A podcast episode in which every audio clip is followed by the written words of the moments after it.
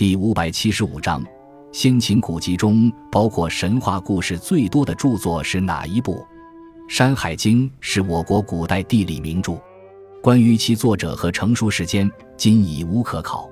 一般认为，该书非出自一人一时之手，出成书时约为战国时期。《山海经》一书内容庞杂，涉及古代山川、物产、祭祀等多方面内容，可看作上古时代的百科全书。书中主要以记载各地地理为主，所记范围非常之广，涉及我国以及东亚和中亚等地区。今本《山海经》共十八卷，含三十九篇，其中五藏山经五卷，包括中南西北东经各一卷，含二十六篇。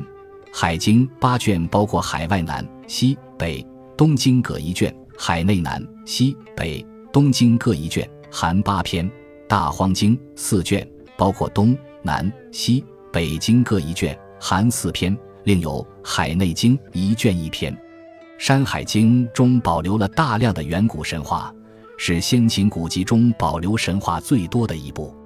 《山海经》包罗万象，对各地的地理、历史。文化、风俗民情、神话、物产等都有记载，是研究我国的地理宝贵资料。书中有关各地矿产的记叙，是世界上最早的有关矿物和矿物学分类的地理文献。